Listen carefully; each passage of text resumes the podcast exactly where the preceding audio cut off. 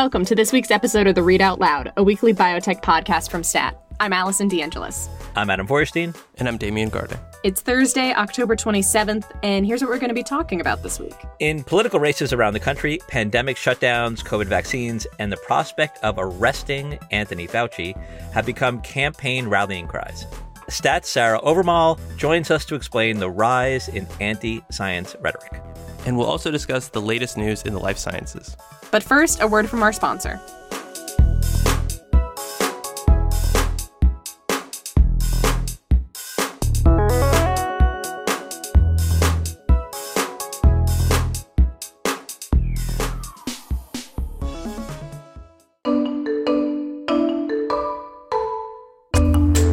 Rapid development of COVID 19 vaccines has pushed mRNA forward in the fight against cancer and complex diseases. Scott Ripley, General Manager for Nucleic Acid Therapeutics at Cytiva, is here to tell us more. mRNA is joining other scientific advances like CRISPR, immuno-oncology, and intracellular antibodies to drive new treatments and transform patient care. With mRNA clinically validated, therapies are accelerating through to approval. Biopharma is getting ready for an explosion in manufacturing demand at all scales, and at Cytiva, we're thrilled to help them along on that journey. You can learn more at cytiva.com forward slash advanced dash therapeutics. That's C Y T I V A dot com forward slash advanced dash therapeutics.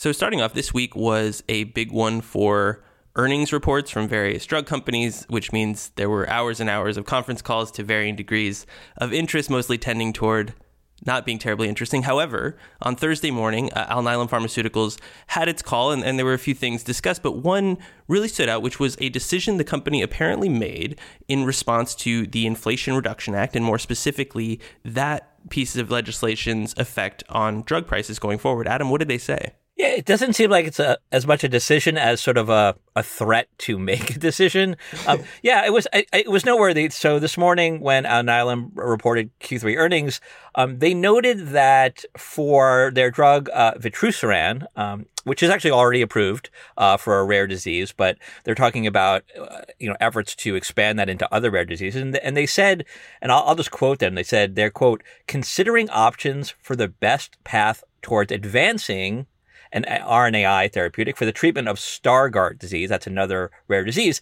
And so basically they say they're not going to initiate a phase three uh, study of vutrisiran in Stargardt disease, which was expected to start uh, later this year, before the end of the year.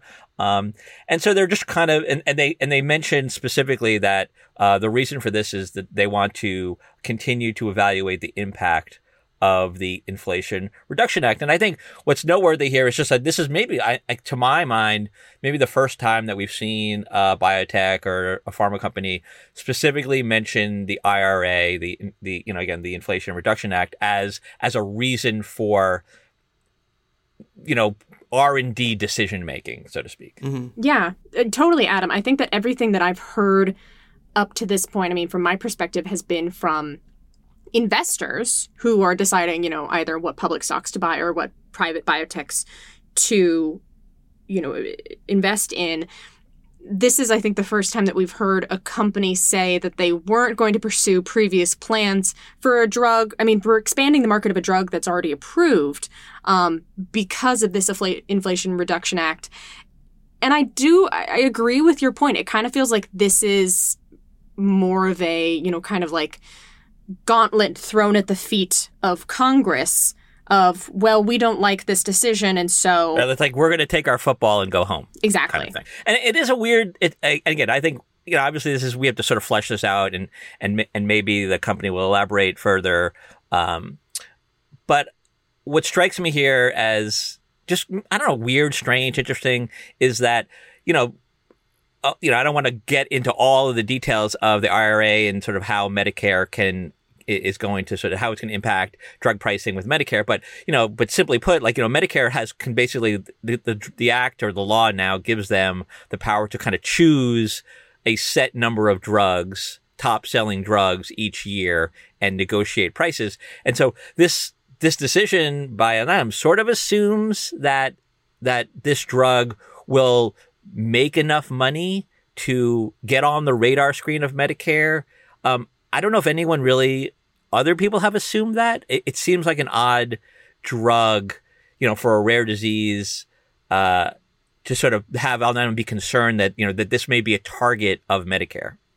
So, speaking of, of curious details, there is no shortage of private venture capital firms with an interest in biotech nowadays. But, uh, Allison, you had a story this week about a relatively new one whose personnel makeup is maybe a little different from some of its peers in the space. Tell us about Time Bioventures. Yeah, Damian, I have been uh, revisiting some music of the, you know, late, uh, you know, 2000s into the 2010s um, while work while working on this story about this new firm Time Bioventures, which is co-founded by this guy um, D.A. Wallach, previously of the band Chester French, a band that I think was described by someone as being famous as a band that people were talking about less so maybe for the music though now I've had their their lead single stuck in my head for a couple of days so that says a lot about that. So yeah, D.A. Wallach um, has teamed up with uh, this guy Timothy Wright, uh, former Novartis Pfizer uh, drug developer, um, and together they formed this venture capital firm to invest in biotech and some health tech.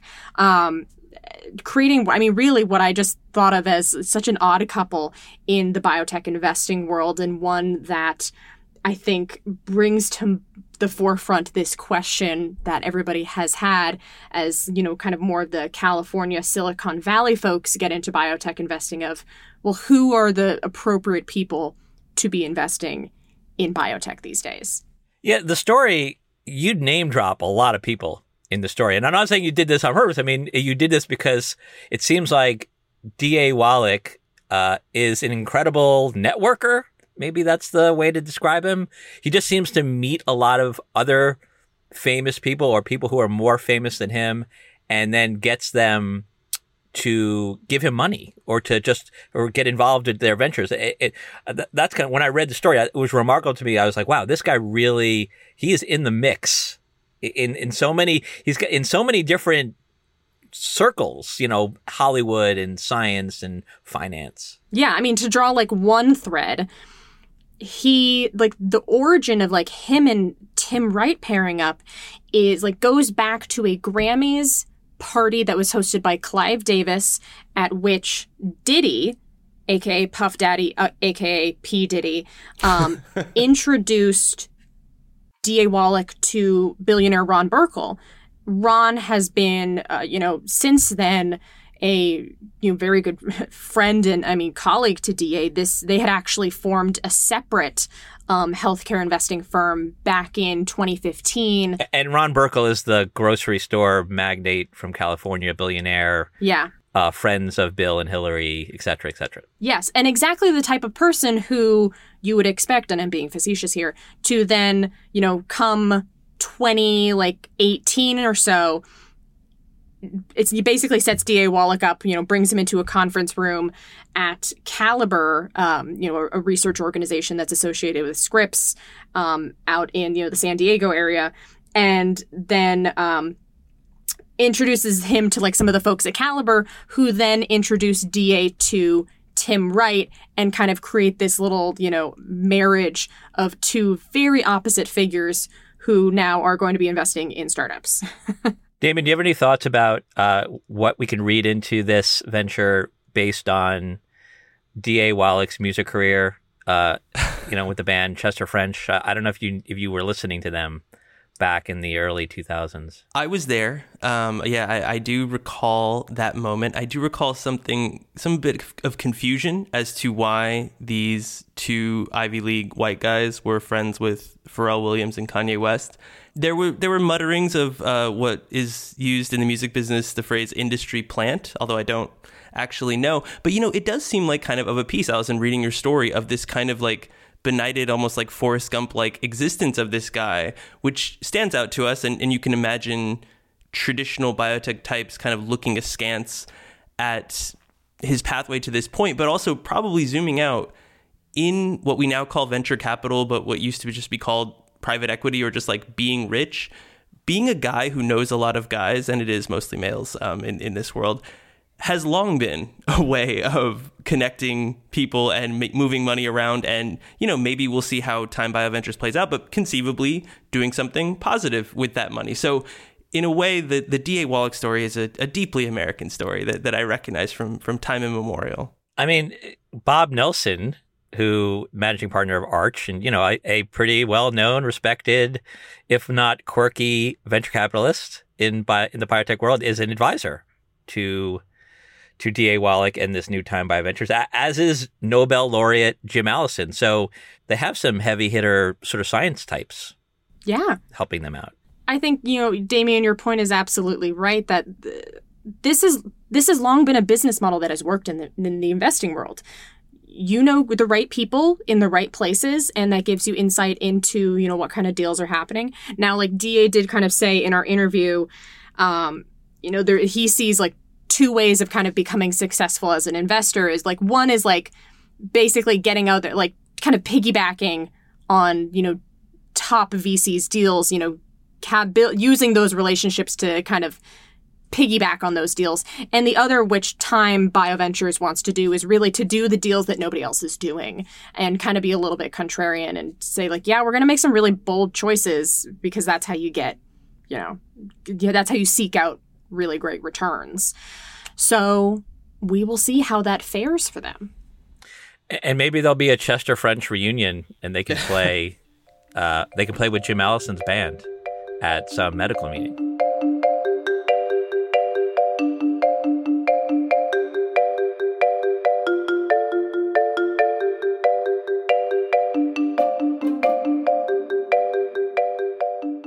81 year old Anthony Fauci is on his way out of the federal government, but you wouldn't guess that from some of the campaign rhetoric in this year's midterm elections.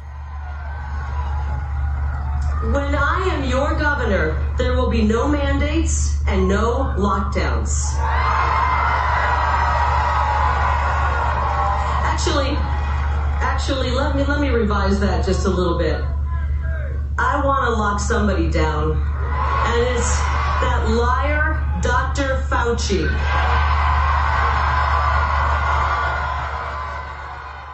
That was Kari Lake, a candidate for governor of Arizona who is among many Republicans for whom pandemic shutdowns, COVID vaccines, and Fauci himself have become campaign rallying cries in 2022. Stat Washington correspondent Sarah Owermohle wrote a story on this phenomenon, and she joins us this week to talk about it. Sarah, thanks for coming on the podcast. Thank you for having me, my first readout. Oh, congratulations. There will be swag on the way. Uh, Sarah, why is this happening now? You know, in most of these states uh, and congressional districts, shutdowns and mask mandates are things of the past. So, so why is COVID such a wedge issue in 2022? Yeah, it's surprising. I mean, in some ways, there's been even more vitriol. And I think there's two reasons for that. One is that we're two years into, almost two years into Biden's presidency, and he came into office promising to end the pandemic. We now know that there's not really going to be a mission accomplished banner moment that that's going to happen for him. Um, and during the 2020 election, President Trump was still in office. And if we go back to this time two years ago, he was, you know, promising that there could be vaccines before election day. We didn't have vaccines and treatments yet. There weren't mask mandates officially yet. It was a different time. And so I think that's one of the reasons. The other is that this just brings about a larger question that conservatives really do rally around is just how much reach can the federal government have in moments like this when it comes to things like mask requirements, remote schooling, business shutdowns, uh, things that resonate with every voter. A lot of this seems to go beyond opposition to policy and kind of like the reach of the federal government and veers into being really like anti science in general. Why is that so resonant with some voters? You know, I talked to a few pollsters about this, and, and one of the interesting things that someone said to me is that, well, first of all, there always has been sort of an anti science. There have been anti science communities, anti vax communities before. It's just that it's never been so deeply partisan as it has been in this moment, especially with vaccine rhetoric. Um, I think the other interesting thing is this also is in line with the rise of populism in general, this anti intellectual uh, movement. And so when you have people like Dr. Fauci becoming the poster child of this and, and people saying, well, he, you know, he changed his recommendations, um, it becomes this easy rallying point for Republicans to say, we don't trust these people. Um, and to make this into, unfortunately, a very partisan issue that goes in line with just general frustrations that people have had. I think that like I said earlier, this isn't just about, you know, COVID 19, but about what the federal government can do. And that's always been a conservative tenet. It's like, can the people in Washington tell you whether you're supposed to wear masks or whether your kids can go to school? And even though a lot of that was actually fleshed out at the state and local level, it's easy to point to Democrats in DC and say, we've been in this for almost three years. And what do we have to show for it? So, are there specific races around the country that stood out to you as particularly illustrative of, of this back and forth? Totally. Um, you mentioned Kari Lake earlier. That's a really interesting race in Arizona because it's very tight. It's there's an opportunity for the Democratic candidate to win, to flip to a blue, uh, you know, governorship for the first time in 17 years. But Kari Lake has called for Fauci to be locked up or lock him down, um, whichever version of locking, um, and also openly questioned the safety and efficacy of vaccines. She's talked about wanting to um, make hydroxychloroquine and ivermectin disproven treatments in her state. Then you have in Washington state, um, Joe Kent, who is tipped to win according to sites like 538. Um, he has talked also about uh, jailing Fauci for what he says murder and has talked about COVID as a scam. Um, he is likely to be going to the House uh, in the next congressional session. And then you have people like uh, Dr. Scott Jensen in Minnesota, who's running for the governorship and has talked about, uh, again, questioned the efficacy of vaccines and downplayed the pandemic as a whole. It's interesting, uh, Sarah, that you've got two physicians running. You mentioned uh, the Jensen uh, and then, you know, obviously you got, you know, Dr. Oz in Pennsylvania, you know, again, physicians kind of on the opposite side of where you think, where you would think they'd be.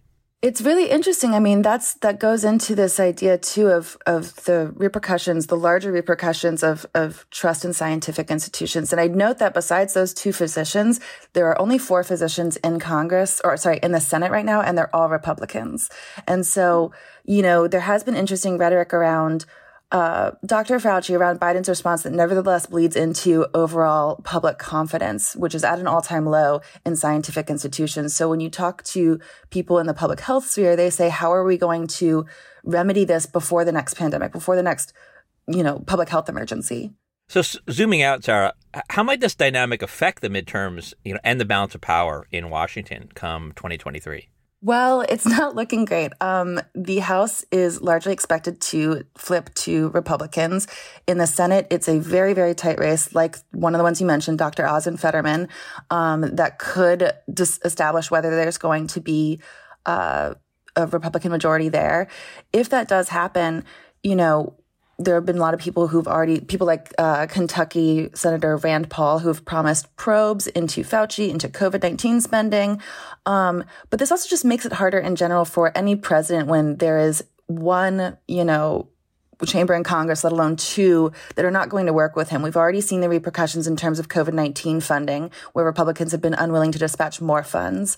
Um, and there's just going to be this uh, general divisiveness now. And so we're going to see Biden's agenda as a whole stall. And what that means for health and science is that they still are trying to get pandemic preparedness funds in COVID 19 response funds, let alone preparedness, um, out the door. And they're, you know, already thinking of what they can do without that funding and without that congressional cooperation. Yeah, I know a, a lot of our colleagues at STAT have highlighted, you know, areas over the, the last several months where, you know, the public health officials are calling for action, but um, there are not funds available. So, what happens to federal health agencies under a GOP controlled House or Senate? Um, do we think that there would be spending cuts? You know, you mentioned some of these probes and hearings that candidates have promised. What, what are your expectations? Definitely both of those things, I think. Um, on both sides of the Hill, in the House and the Senate, there's been very, uh, there's been a lot of cynicism towards the CDC, what they've done and haven't done during the pandemic, and questions about why they need more funding. Um, like I said, Rand Paul has promised to investigate Fauci, whether or not he is retired. Uh, he made that very clear after Fauci did announce his intentions to retire.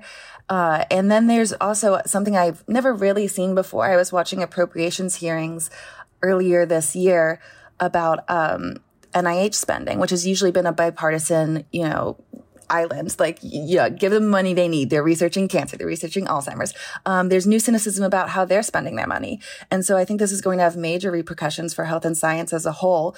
And when you think about public confidence being so fragile right now, it's those hearings about, you know, Fauci or the NIH research that worry me the most too, because you're going to get some sound bites out of that that are going to erode confidence further, I think. So, on the elections coming this November, as you noted in your story, while a lot of this COVID rhetoric has galvanized voters in GOP districts, there is this potential counter influence of the Dobbs ruling and the fallout thereof being something that one, Democrats are spending money to message around in, in advertisements, and two, it seems like pollsters expect to have an effect on turnout among people in some of these races. They are hopeful about that, but I think even the most hopeful pollsters, uh, like one of the Democratic consultants I talked to for this story, Jesse Ferguson, aren't necessarily saying that this will flip things in their favor, but that at least helps level the playing field. So, in any two years into any president's term, there tends to be a wave of uh, the other party coming into office. Uh, that's just kind of the nature of things when one party is in power. And then, of course, there are a lot of devices, divisive issues like inflation, gas prices, etc., that have all been in the GOP favor. But people are saying that the Dobbs decision kind of levels things for Democrats, and they're they are very hopeful that this will turn out voters. It's just a matter of what's resonating the most with voters right now. Like I said, there's just a lot of other things that are going on. So I don't know if that's going to move the needle for people or, you know, if there's going to be any sort of fundamental shift when we see people at the polls on November 8th. Sarah, thanks for joining us. Thank you so much for having me.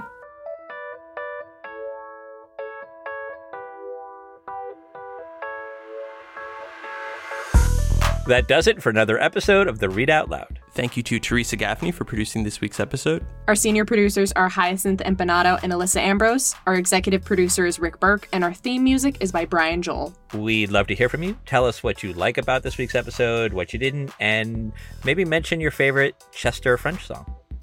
You can do all that by sending us an email at readoutloud at statnews.com. And if you like what we do, leave a review or rating on Apple Podcasts or whichever platform you use to get your podcasts. See you next week.